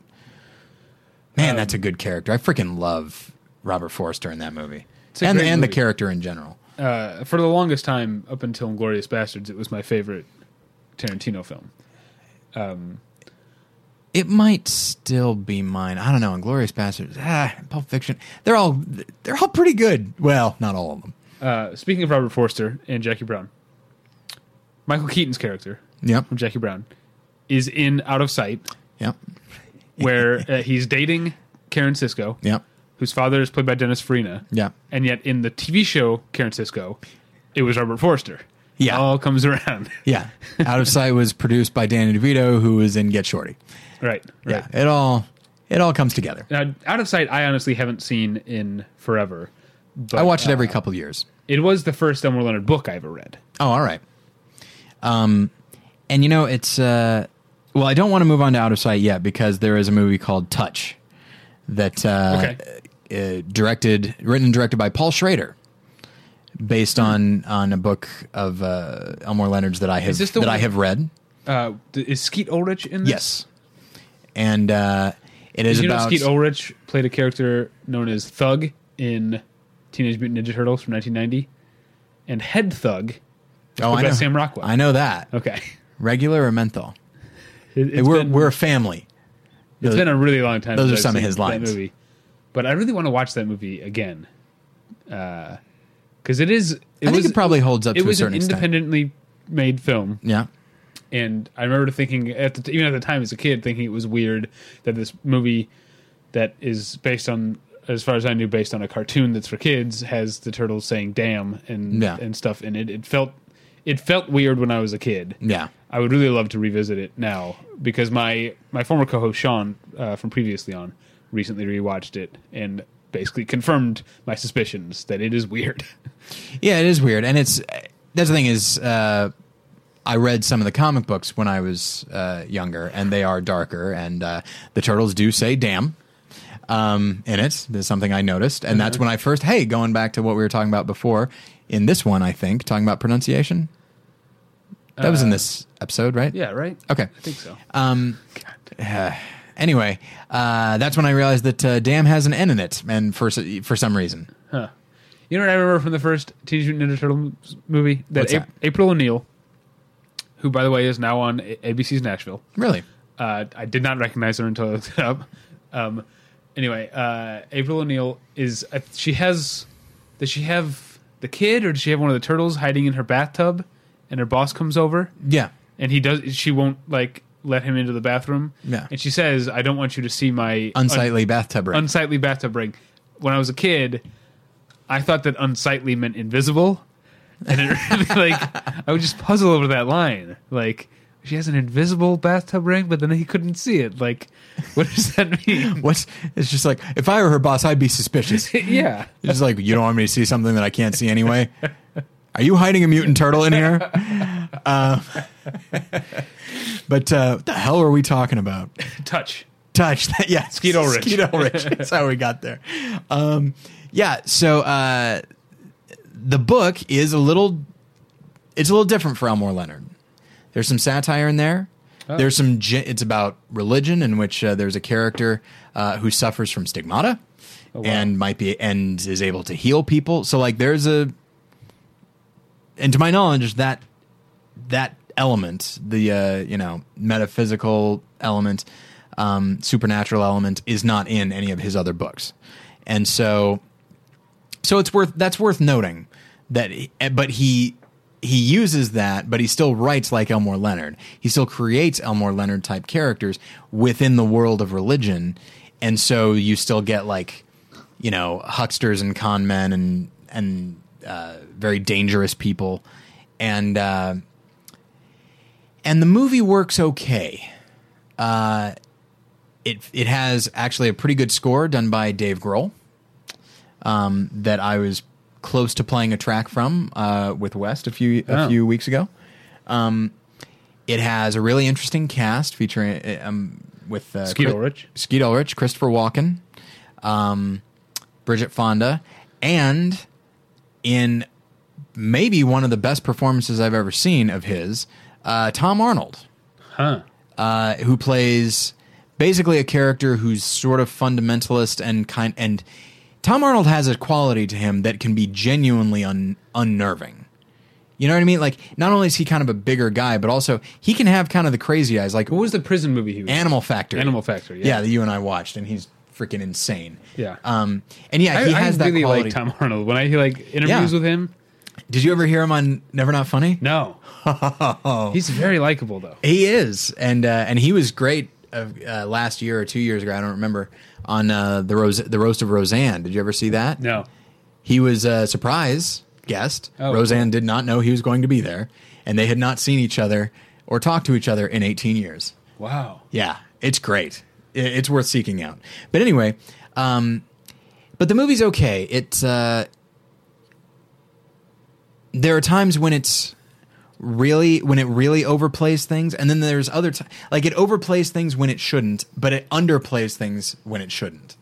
And so that winds up, it winds up kind of equal equaling out, and winds up being kind of this quirky little movie that doesn't really do the book justice. But I could definitely, and also Paul Schrader is not necessarily known for his comedy, right? Um, and uh, that's the thing. Clearly, he Although, was more interested in the exploration of religion aspect, and takes you, it maybe a little too seriously. I feel like I talked about this on the show before, but his commentary track on the uh, Last Temptation uh, Criterion huh. is it's like I wouldn't call it funny. But he's like, he's glib and okay. dry, and it's it's a uh, again, I wouldn't call it funny, but it's a it's a surprisingly entertaining commentary. All right, I've never I've hours. never listened to it. I think I I think I might. He's somebody who who fascinates me. We should do a profile on him sometime. But um, he, he, he uh, refers, I want to say more than once, but at least once, to Christianity as a blood cult, which is like, I guess technically true, but it's he's clearly just trying to be a little glib about it. Mission accomplished. Um, yeah. I don't know why, but for some reason, and yeah, maybe he doesn't think of it that way, but like, it, I don't know. I, I instinctively feel like if you're going to have somebody write something about something, uh-huh. that not that that person should be on board with it, but they shouldn't be actively against it. And I don't think he is against it. I think, and, and that's, that's and if he is, it doesn't come across in the movie Last No, it sure doesn't. Yeah. It sure doesn't. But, um, but yeah, and that's the, uh, And that, and clearly with Touch, that's what drew him to it. Is he wanted to explore like the the hucksterism. He wants to explore the the, especially in the midst of genuine miracles happening. Like in the in the movie, it's saying this is not fake; it's really happening, and yet there's still frauds coming out to uh, exploit it. Uh-huh. So it's an okay movie. There, are t- I would say it's worth watching because there's a good score. The acting's good pretty pretty much all around, and Tom Arnold is just a disturbing joy to watch.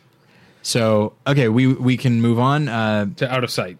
Um, to Out of I mean, Sight, nineteen ninety-eight. Do, um, what do we want to say about it? I mean, I, I remember my theater-going experience. Um, okay. I'm not sure how I got in, because I wasn't seventeen. Yeah. But I did get... It is, it is rated R, right? It sure is. Yeah. Um...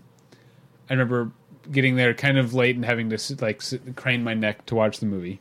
I remember that when, again, spoilers, when White Boy Bob dies, I was the only person in the theater who laughed, which means I'm the only person in the theater who was correct because it's supposed to be funny. And I think I, I've said a bit, I've said before, I think in retrospect, all those people would think that that is funny, and maybe in the moment they thought it was funny, but it came it, it came as such a shock yeah. that. Maybe by the time they thought it, they found it funny, the moment had passed and yeah. the and the movie had had moved on. Well, I've uh, sure you don't see it coming. Three funny mo- the movies with the three funniest people getting shot in the head scenes. Okay, Out of Sight. Yeah, Kiss Kiss Bang Bang. Damn right. Land of the Dead. Land of the Dead is pretty good. Pulp Fiction. See, that's actually my least favorite part of the movie because I feel like it's way telegraphed. Uh, that it's about to happen. Oh, yeah, yeah, because he's holding his gun. It's like, you're a professional hitman. Come on, man. Yes, yes. Yeah, yeah. And, Although I and do... it's also way, way too bloody. Like, for what like for what kind of gun and the... Like, it doesn't make any sense that Marvin's head essentially explodes. It doesn't explode, just uh, blood bursts out the back of it. Uh-huh. And that's the thing is, you know, the thing that gets... Oddly enough, the reason I... F- the thing I laugh at... Because first there's the shock of, oh my gosh, even even though in retrospect you do see it coming. Um... There's the initial shock, but then it's Samuel Jackson yelling, but uh-huh. then it's also John Travolta immediately turning into an eight-year-old and be like, oh my God, I just shot Marvin in the face. Like just feeling like, oh no, what what now? You know, and just uh, that's why I find it funny. But yeah, that Land of the Dead is pretty funny. Although, is it a, is it a shot to the head? Oh yeah. Yes, you're yeah. right. You're right. Yes. Bad. Uh, all right. Um, okay, moving on. But uh, uh, yeah, back to Out of Sight. Yeah, I watch Out of Sight probably every couple of years. It is one of uh, my favorite movies. It is one of Jen's favorite movies. Oh, I was going to say the other thing I remember from my the screening experience. Okay. Was Steven Soderbergh employs a little technique where occasionally the image will freeze while the yes. sound goes on. And I remember someone in my row saying, "Why does it keep stopping?" Huh. I think they thought there was a problem with the projection or something. Incidentally, the film was nominated for Best Editing, um, along with Screenplay. But, uh, yeah, that's... Uh, Out of Sight, I think, might be the one that does it best. I love Jackie Brown, and I love Get Shorty, and I like the new three ten to Yuma, but I think Out of Sight is about as close as you can get, where you have a cast of really colorful characters. Mm-hmm. You know, you've got, first off, you've got a really great lead, two really great dynamic leads with a lot of chemistry between them, which I'll talk about in a moment. But then you've got Ving Rhames, who always adds, uh-huh. you know, charisma to whatever he's doing. Um, then on the other side, the villains, you have Don Cheadle playing a character that you have a re- you have a really strong sense of who he is and uh-huh. what he is. He's very dangerous. Isaiah Washington plays a guy named Kenneth, who's very dangerous. Mm-hmm. White Boy Bob is ridiculous. But yeah. then you get Steve, Steve Zahn yeah. as Glenn, who's just a, who's great. And almost all of his books have a character like that. Uh, in Stick, it's kind of the Charles Durning character, who's a little dangerous himself, but what's, is also what's like the line where she's like, "Are you stealing this car?" He's like, "No, I already stole it last week in Florida. Remember?" Yeah, it's just, uh, yeah, and he's. I think that might have been the. Well, I remember liking him in That Thing You Do, but Out of Sight was when it's like, this guy is someone to keep in mind. Like, this guy is someone to uh, pay, continue paying attention to. But um, but yeah, and then you have, you know, Albert Brooks, you right, know, yeah. as uh, Ripley, and. And that's the thing, is like, he's a character who has a, who's bald and wears these wigs. He keeps his wigs in a safe. You have, you know, it's just, these characters could be caricatures, but they're all so specific. It feels like it can take, like, these people exist, like they can exist. Um, and what I like, one of the things that I really like is that in the Jack Foley character, you get George Clooney, who's very, who can be very suave, but he also is not, he's not incredibly bright himself. He's maybe the smartest one, but that's uh-huh. not necessarily, that doesn't mean he's smart, you know? And there's little things like, and he also is, unlike Chili Palmer, who really doesn't show a lot of emotion. Um, you know, you get like explosions of emotion. You get frustration of like wanting to do the right thing and not being able to. Um, and then you get what I think is a wonderful, it, the scene with Karen and Jack in the trunk is just great, but you That's also amazing, get yeah. him misquoting network and just the way he says it, where he's like, he goes, he goes, "Oh, Peter Finch. Oh yeah, I love that. I'm mad as hell. I'm not going to take any more of your shit." And he just says it like a fifteen-year-old who just saw Network, but didn't doesn't totally remember of it. Remember all of it because he's combining two different monologues. Uh-huh. But um, but that's and so like that character is, I think, one of the most maybe the most uh, down to earth and just all the you know, Elmore Leonard writes for criminals. And I'm sure in life there are a lot of brilliant criminals. But I think most criminals probably are kind of dumb. Uh-huh. One could make the argument that they wouldn't have turned to, and I know that, yes, yes, there's economic things as well. But, uh, but like seeing crime, something that could literally get you killed or put in jail as a viable life choice. And yes, I've seen The Wire. But like, you know, as a viable life choice and just be like, all right, well, this is what I got to do. And just and thinking like, you know, good luck and uh, and, uh, you know, strength of will is enough to get you what you need. Um, like that's th- there are probably a lot of dumb criminals out there. I've seen that special, America's Dumbest Criminals, um, with that guy with the giant teeth and the really smug voice. Oh, that guy. You know the guy I'm talking about? I hate his voice. It's awful. It sound he's the most judgmental guy. And yes, these criminals are dumb, but you know what? Let it speak for itself. Yeah. I can't even replicate his voice. It just sounds so awful. It sounds like he's like yelling the whole time, but he's not. Anyway, um but yeah, and so like I just feel like the just Out of Sight feels so lived in, in every way. In a way that, frankly, I feel like Get Shorty doesn't. Get Shorty's a little cleaner, a little more, I don't know. It feels a little like a like a Chuck Jones uh, right. production. Again, I love Get Shorty. Um, But Out of Sight, really, it does feel like it exists in the same world as Jackie Brown, and you've got the the Michael uh, Keaton character to link the two, um, and just uh, and then you also have what doesn't actually show up in a lot. I mean, you you often get uh, romance in in an Elmore Leonard book uh, or movie, but I don't think any of them have worked quite as well as Karen and Jack in Out of Sight. Mm-hmm. I mean, there's, I wish I could talk about what on, like, I wish I could define on-screen chemistry and say, well, it's a form, it's a formula. It's this, this, this equals on-screen chemistry, but I can't. Sometimes right. it's, it's the lines, it's the director, it's the choice of music, it's the, it's the lighting, but it's also just the actors getting it a hundred percent and they get it. And it's just such a pleasure to watch.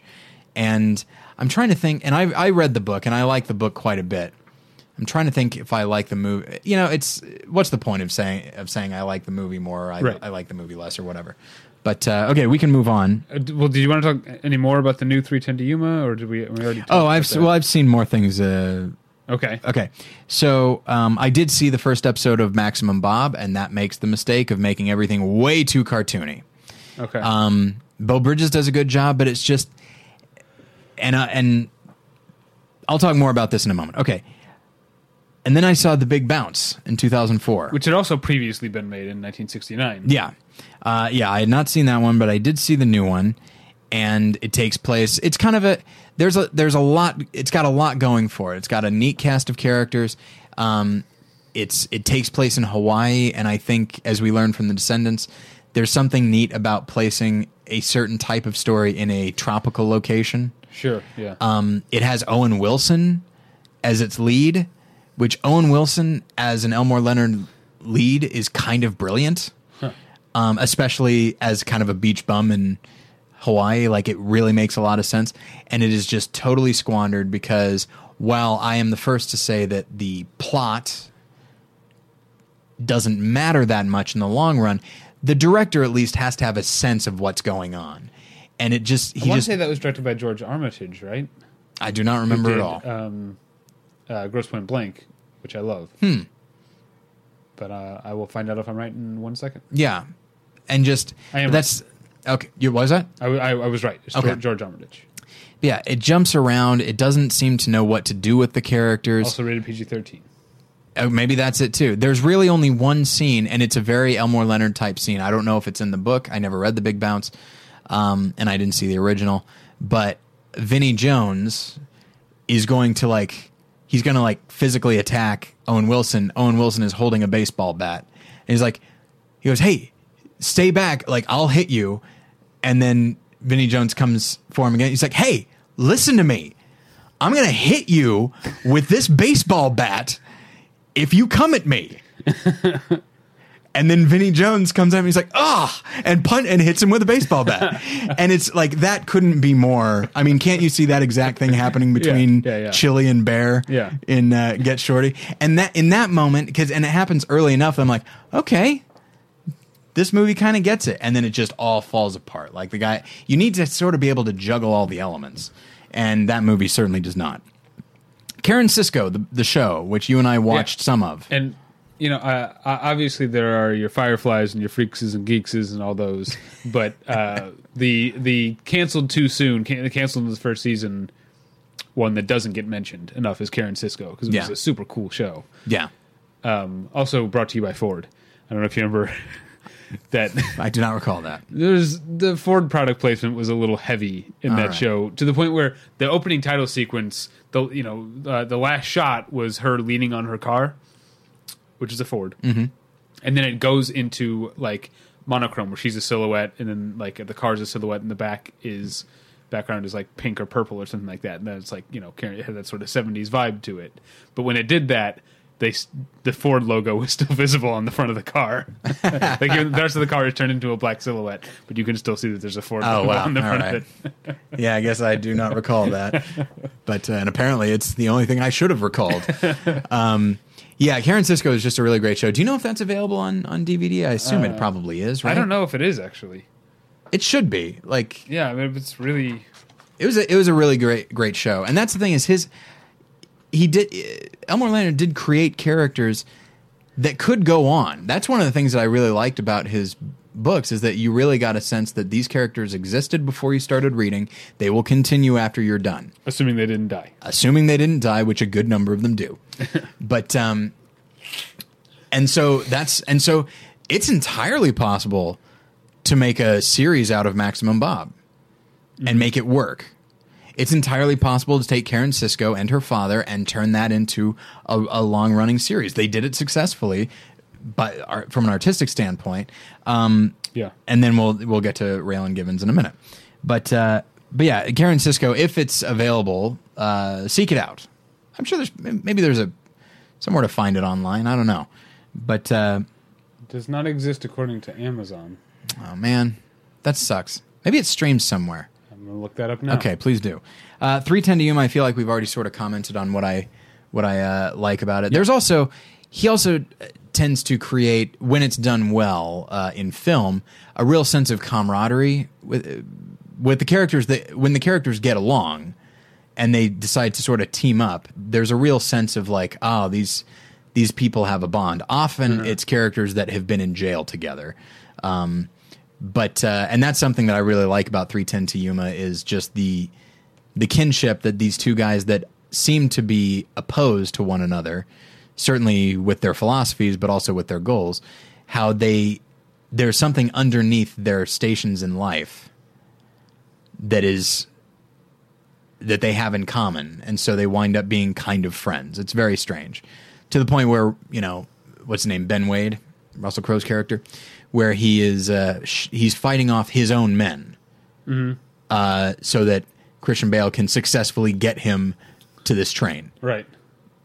And that's the thing. I've talked to a lot of people who say, you know, I didn't really understand why that happened, except it didn't feel strange. It didn't feel wrong. It felt like the right thing. Um, and that's one of the complexities of three ten to Yuma. I'm a big fan of it. I think it's great.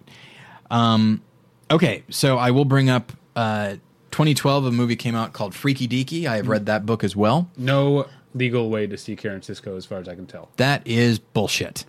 Who do I blame for that? Ford? I feel like that's Ford's problem. Yeah, well, I should, I should have checked out Ford dot com. Yeah.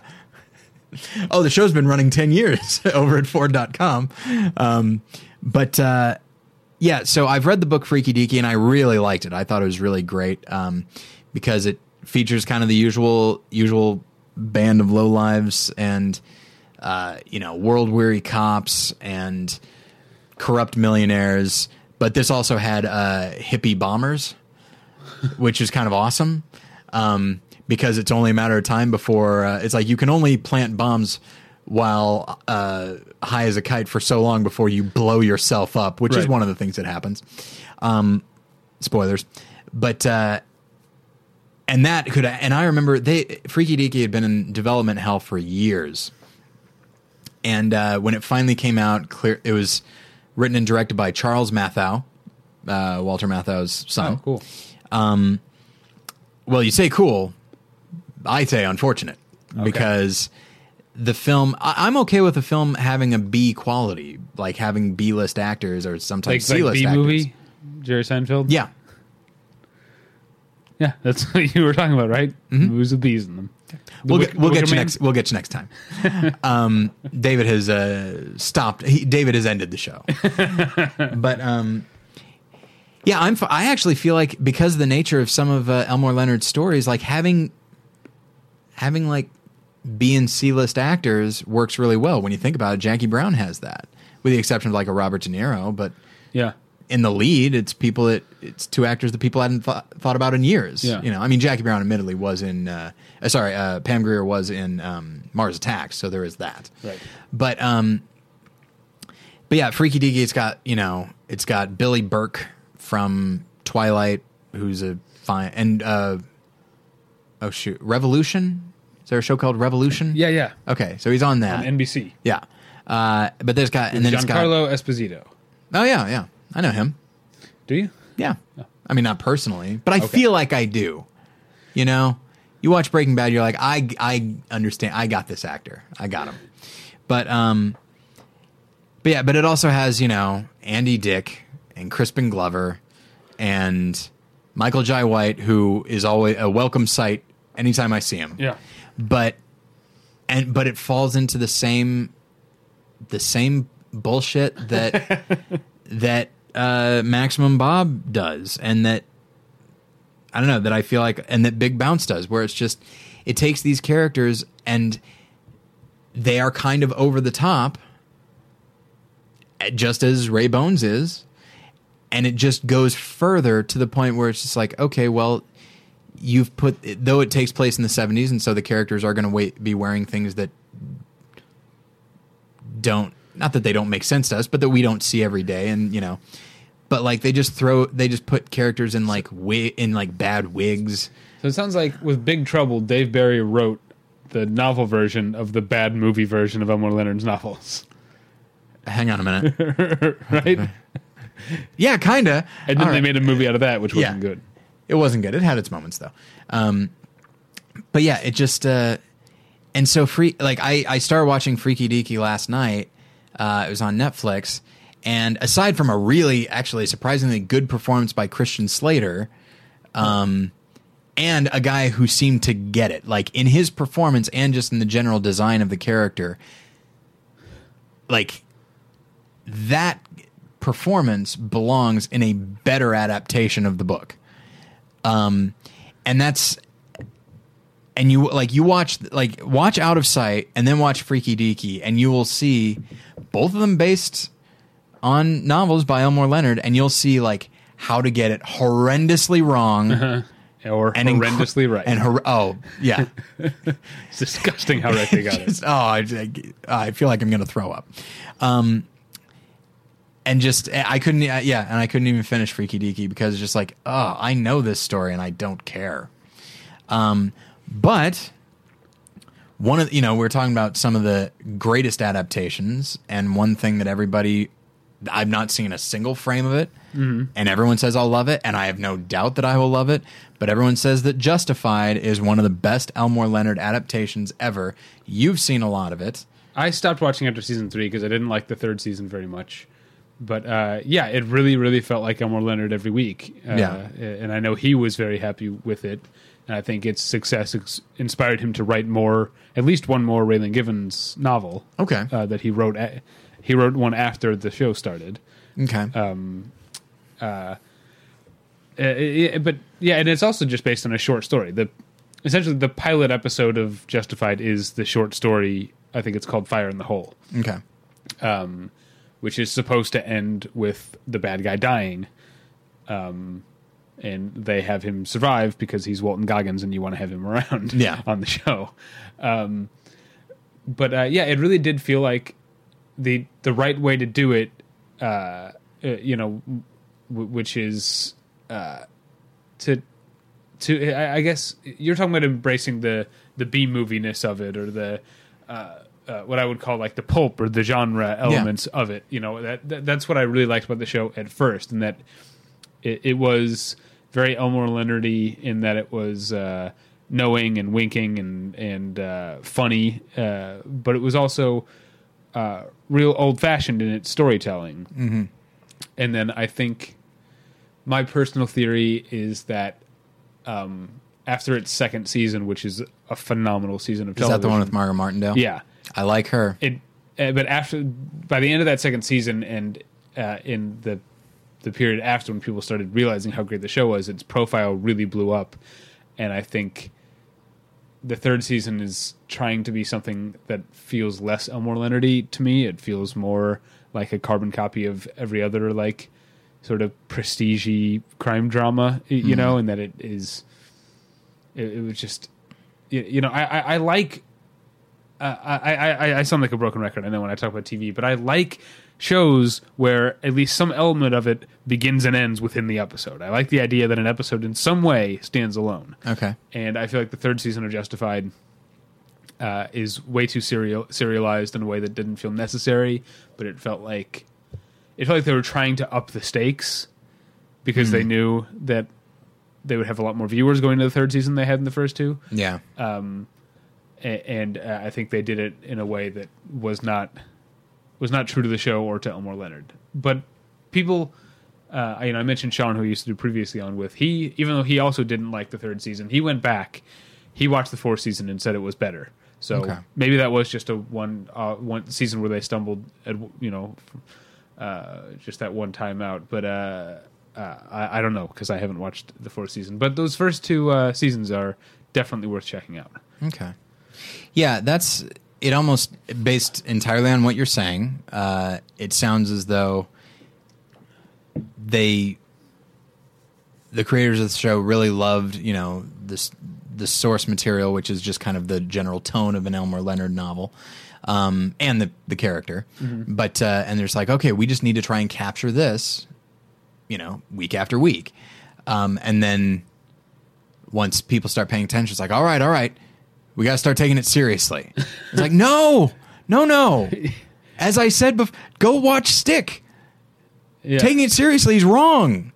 Yeah, and I think, and uh, I mean, and the second season is really a textbook of how to do it, because it is, uh, it, it it is light in the way that Elmore Leonard should be, but also, you know, when Mags Bennett, played by Margot Martindale, ki- like poisoned someone, that death scene, like unlike, uh, not unlike Bo's death scene in Get Shorty, is like, yeah. oh, that's that is really rough. Yeah, you know that you're seeing someone drink poison accidentally, realize they're about to die, and then die, while Mags Bennett is being nurturing and mat- matronly and, and maternal about it, even though she's the one who put the poison in the glass. Yeah. Oh, my gosh. It's awesome. Um, I'm such a fan of hers. I, and she won an Emmy for it, right? I believe so. I don't really watch the Emmys. Oh, I don't watch them either, but it's just, I, I try to keep track of, specifically when like a character actor yeah. gets something, you know, does some really great work and gets rewarded for it. I like that. Um, the other thing, before we leave Justified, uh, we were talking about with Karen Sisco shows that were canceled too soon. Graham Yost, who did Ju- Justified, had previously done Boomtown, a uh, show yes. I know you loved. Uh, there are parts of it that I love. Okay, because yes. I also think that's a show that, it, even though it did get a truncated second season, uh, it, it was canceled before its time. Yeah, it could have continued, absolutely. Um, now, okay, so real quick, I do want to say... Um, Looking at the at the IMDb page, uh, there's going to be a movie out this year, apparently, called Life of Crime. I do not know when it's coming out, uh, and we did just do our fall movie preview, and maybe it was on, uh, maybe it was kind of a, in in the in the corner there, and we didn't yeah. we didn't notice it. But uh, that's based on a book called The Switch, which I have read, and that features the characters of Louis Gara and Ordell Roby from Uh, Rum Punch slash Jackie Brown, and it's uh, sort of a, sorry to use the word prequel, I don't rec- I, he might have written The Switch before Rum Punch, but basically it's these characters younger, and they are played by uh, Louis Gara, the Robert De Niro character, is played by John Hawkes, and then Ordell Roby, played by um, Samuel L. Jackson, is going to be played by Mos Def, an actor that I actually like quite a bit. Uh, or a guy that I like as an actor quite a bit. Um, I have a hard time calling him an actor. I don't think of him in that way. I still think of him as, I don't know, as a musician first. Yeah. Yeah, I guess he is a good actor. Yeah, I loved him in The Woodsman. I thought he was great. He's great. Did you ever see sixteen blocks, though? I did. So and I, I like... Weird choice. I like his choice, because, I don't know. If I just, you don't know, if you haven't seen sixteen blocks, it's not something you need to see. Um, it's a solid little movie. He does a weird voice. He does do a weird voice.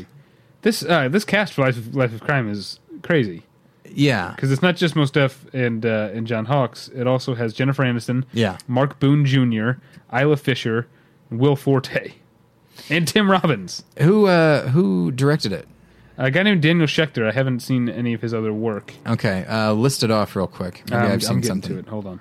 Um, So he did uh, Goodbye Baby from two thousand seven, okay. Supporting Characters from last year, okay. and then he's already got, I guess this Life of Crime must be done because he's already got another movie called King of Prussia coming okay. out next year. Yeah, I haven't seen I haven't seen those. And you know what? I mean, those are some those are some good casting dis- decisions, so maybe he'll get it right. But it really is like, this is kind of how I wanted to end it. Um, what are... First off, I think I was going to talk about some of the books that I recommend reading. Um, I recommend Stick, I recommend uh, Tishomingo Blues. I recommend one called Pagan Babies. Um, I really and and of course, uh, uh, Out of Sight and Get Shorty and Rum Punch. Uh, although I don't actually recommend Rum Punch that much. Uh, Pronto is really good, and then there's they're they're they're not all in my in my in the forefront of my mind, but uh, but I recommend those, and then. I definitely think Stick could be remade successfully. I think Pagan Babies would be great, although it I get uh, it sort of was with Machine Gun Preacher, um, but that's a true story, and Pagan Babies is not. But it's a very similar type of thing. And then Tishomingo Blues is so fascinating, which was supposed to be a movie. I don't know whatever happened. Yeah, but it, it was, was going to be like Don Cheadle's Don was gonna be, yeah. debut. Yeah, I think. And then that fell Unless through. Stuff. And so. Um, But uh, what I was going to ask is, in your opinion, who are some filmmakers that you think could adapt Elmore oh. Leonard well? Oh, I wish you'd I wish you'd asked me that like yesterday. So I know. I just I some, just thought of it a few minutes ago. Some ideas. Um, I mean, I said the Coen Brothers already. I think they could do a good job. Um, Edgar Wright. Uh, that would be fun. Yeah. Um, I don't know, man. Like that, he's he's so kinetic, and I don't think of Elmore Leonard as kinetic. Okay. What about, um, I'm drawing a blank. Catherine Bigelow. That, huh? That's interesting. That could be cool. I think, uh, I think your Shane Black could do oh, a good yeah, job. Yeah, although he might be inclined to be like, all right, I got, I got to get some Shane Blackisms in there. It's like, uh, Elmore Leonard, Elmore Leonard, yeah, Elmore Leonard already did, did it for you. Um, but I feel like a Shane Black, I feel like a, uh, I don't know, maybe like a, I'm trying to think of, movies that I think of as clever. Um, um, uh, even though I don't like a lot of his recent work, but Carl Franklin. Oh, absolutely. Would, would be good. Um, I mean, in fact, you could, like, Out of Time does kind of feel Elmore Leonard-y. Well, and actually, Carl Franklin directed a couple episodes of uh, House of Cards. Oh, okay. Which is clever and and has okay. a kind of a, a crackling energy to it. But and we don't have, we, we don't have to go too far down this road, but, you know, it's... You know, he he's written so many books over the years that, I mean, Mister Majestyk could be made and, like, it could be na- made next year and there'd be a forty-year gap between the Charles Bronson right. one and this one. So, has Walter Hill ever directed a, an Elmore Leonard uh, book? Uh, I, I'm going to say no, but I feel like that's somehow impossible. It seems like he would have. Yeah. But...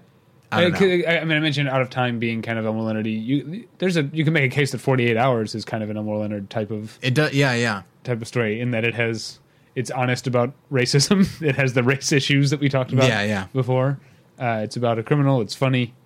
Yeah. And I'm trying to think. Like looking, I'm looking at my uh, my shelf here to see if uh, anything's jumping out at me because uh, I'm trying to think of. It's weird. My my mind immediately goes to com like. comedy directors.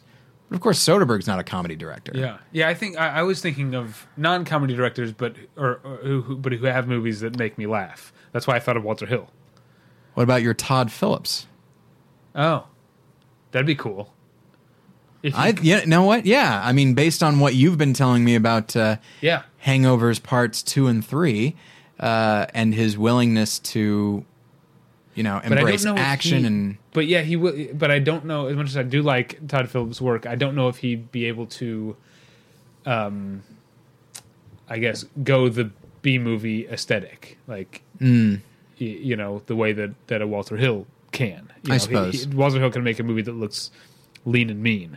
Whereas Todd Phillips, even when he's making these action movies, they're... Like The Hangover uh, Part three, which is very much an action movie, is... It's big and blockbustery. Yeah. Uh, I don't know if he has the restraint in him to yeah. make an Elmore Leonard movie. Maybe uh, maybe like a, a Nimrod Antal could do it. Okay. I don't know if that's how you say his last name. I, I never remember. Is, if that is either, but, but and uh, and we need to we need to uh, end the episode. So I'll, I'll throw uh, it out we to We could just do this all day. Oh, absolutely. Uh, I'll throw it out to the listener. If you have uh, an opinion on directors that you think... Uh, could do a good job adapting Elmore Leonard, feel free to put it in the comments section of uh, of the post.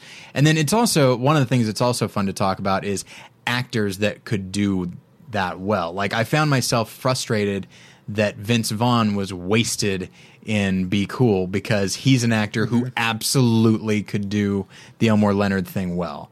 Um, we mentioned Sam Rockwell earlier. Oh, no question. Uh, I, I'm like, that's a guy like Walter Hill. I'm surprised that I can't find... Has Sam Rockwell really never done an Elmore Leonard movie? I guess not. And just... Yeah, and I feel like a Robert Downey Junior could do it well, very well. Um, but yeah, and it's just... Uh, and there's different... And of course, there's any number of character actors. I mean, you know, if you want... It's like, okay, so let's see, villains. All right, well, what black actors do we know? Because as we know... Right. If you're going to cast a villain, he's got to be black, obviously. But, uh, but yeah, and so, and I don't want to necessarily end on that note and make it sound like uh, Elmore Leonard is like some racist guy. I don't think that sort of thing, uh, uh, maybe it didn't occur to him. Maybe he had his reasons. I don't really know. It might be a product but, of the time. I'm not saying that's an excuse. Yeah. I mean, yeah, I mean, it's, it's not an excuse, but he did, he did die at eighty-seven. Uh, he was an older, uh, an older guy. But, um, but I did, yeah, I did want to end by just saying that like he's, He's one of the, like, his his novels were always fascinating. They were always in, incredibly engaging. They're genuinely good. I never felt like I was just reading, just like, oh, I never felt like I was reading John Grisham. Mm-hmm. And there are people that say John Grisham is good, but you know what I mean? Like, something that is disposable. It right. felt very vital. What, they always felt vital while I was reading them. And when you go and watch a Jackie Brown, Out of Sight, Get Shorty, you realize, oh, well, he is vital. Like, vital. Like, he just, he can create stories that are just so fun, just genuinely fun, without actually compromising, w- without sacrificing weight. It can still be fun. Yeah. And, uh, and he's, and thankfully, and while it is sad that he's gone, thankfully he has a huge catalog of of work that you can go and and uh, th- here's an, an neat thing that I should have mentioned last week with Pat is the neat thing about enjoying crime fiction is uh, you can go to a used bookstore and you'll find it for like a dollar seventy-five per book and just buy somebody's entire catalog as, essentially. Um, and uh, and I highly recommend if you've not read any any Elmore Leonard, uh, really really go and take a look at it because he's a lot of fun. I've, I've I've only read ones when I saw the movie first and liked it. Like yeah. I said, I have The Moonshine War at home. I have fifty-two Pickup at home. I just have never gotten around to reading. Yeah, I never read fifty-two Pickup. So, and then yeah, and there's a few that I a few books that I still own that I never got around to reading, but that's just because I find I don't have the time to read anymore. I barely have time to watch movies.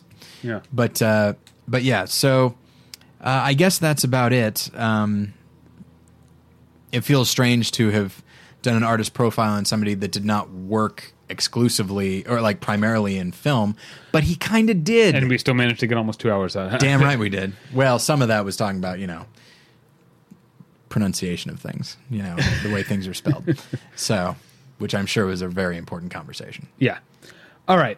Um, you can find us at battleship pretension dot com. That's where there's all sorts of movie reviews and links to other podcasts in the B P fleet. You can email us, David at battleship pretension dot com or Tyler at battleship pretension dot com. You can follow me on Twitter at ThePretension and follow Tyler on Twitter at MoreLessons. That's the official Twitter of his other podcast, More Than One Lesson, which you can find at more than one lesson dot com. My other podcast is the weekly television review show Previously On. This week... Sorry, not Previously On. Watch out. Yeah, I, I, I talked about Previously On a couple times uh, this episode. That's why I forgot. Uh, no, my, I'm sorry. My other podcast is the television show Hey, Watch This with Paul and David. That's with King of T V, Paul Goebel. This week, uh, I am out of town, so Paul will be doing uh, an Emmy show with uh, guests, guest or guest to be named. I don't know what he's doing. Okay. Um, so, thank you for listening. We'll get you next time. Bye. Bye.